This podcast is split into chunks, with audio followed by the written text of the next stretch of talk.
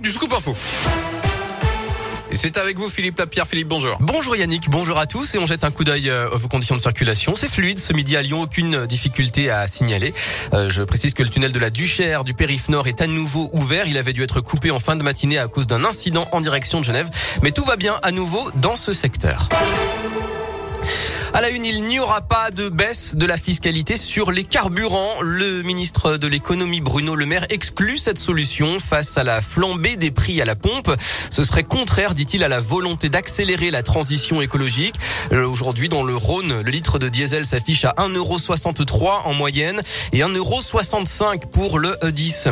Lyon, parmi les villes les plus chères de France pour devenir propriétaire. C'est ce que révèle le site de petites annonces immobilières seloger.com.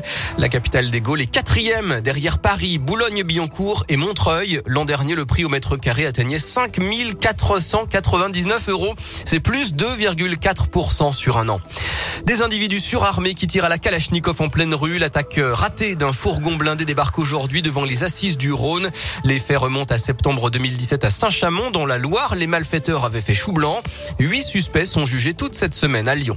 Comme chaque année, le barreau de Lyon se mobilise pour soutenir les avocats persécutés dans le monde à l'occasion de la journée de l'avocat en danger. Une manif débute en ce moment en robe devant le nouveau palais de justice. Manif notamment dédiée à la situation en Colombie où les avocats sont persécutés. C'est la nouvelle chef adjointe des pompiers du Rhône et de la métropole de Lyon. Radioscoop vous propose maintenant de faire connaissance avec Laetitia Didier. Elle est devenue la plus jeune colonelle de France à seulement 38 ans en 2020 et elle a pris ses fonctions de directrice adjointe du SDMIS il y a quelques jours. Elle encadre désormais les pompiers lyonnais au quotidien. Son métier, c'est une passion née il y a près de 15 ans, porter secours et travailler en équipe.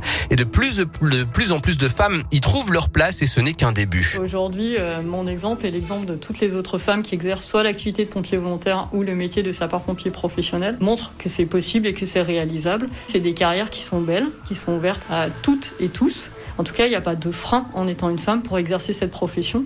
Et les établissements publics se mettent aussi en ordre de marche que leur intégration et la pérennisation de leur engagement se passent dans de bonnes conditions. Il faut sortir de l'image qui est tronquée, à mon sens, du sapeur-pompier euh, sur une échelle euh, bodybuildée qui correspond plus à ce qu'on a dans nos casernes. Et nos casernes aujourd'hui travaillent pour qu'elle corresponde à l'image de la société. Et le service départemental et métropolitain d'incendie et de secours va voter cette année un plan d'action sur l'égalité femmes-hommes.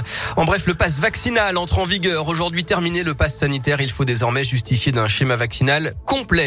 Et puis euh, du sport pour terminer avec l'Euro de handball. Victoire impérative pour l'équipe de France contre le Monténégro ce soir après la défaite samedi face à l'Islande. C'est à 20h30. Très belle après-midi.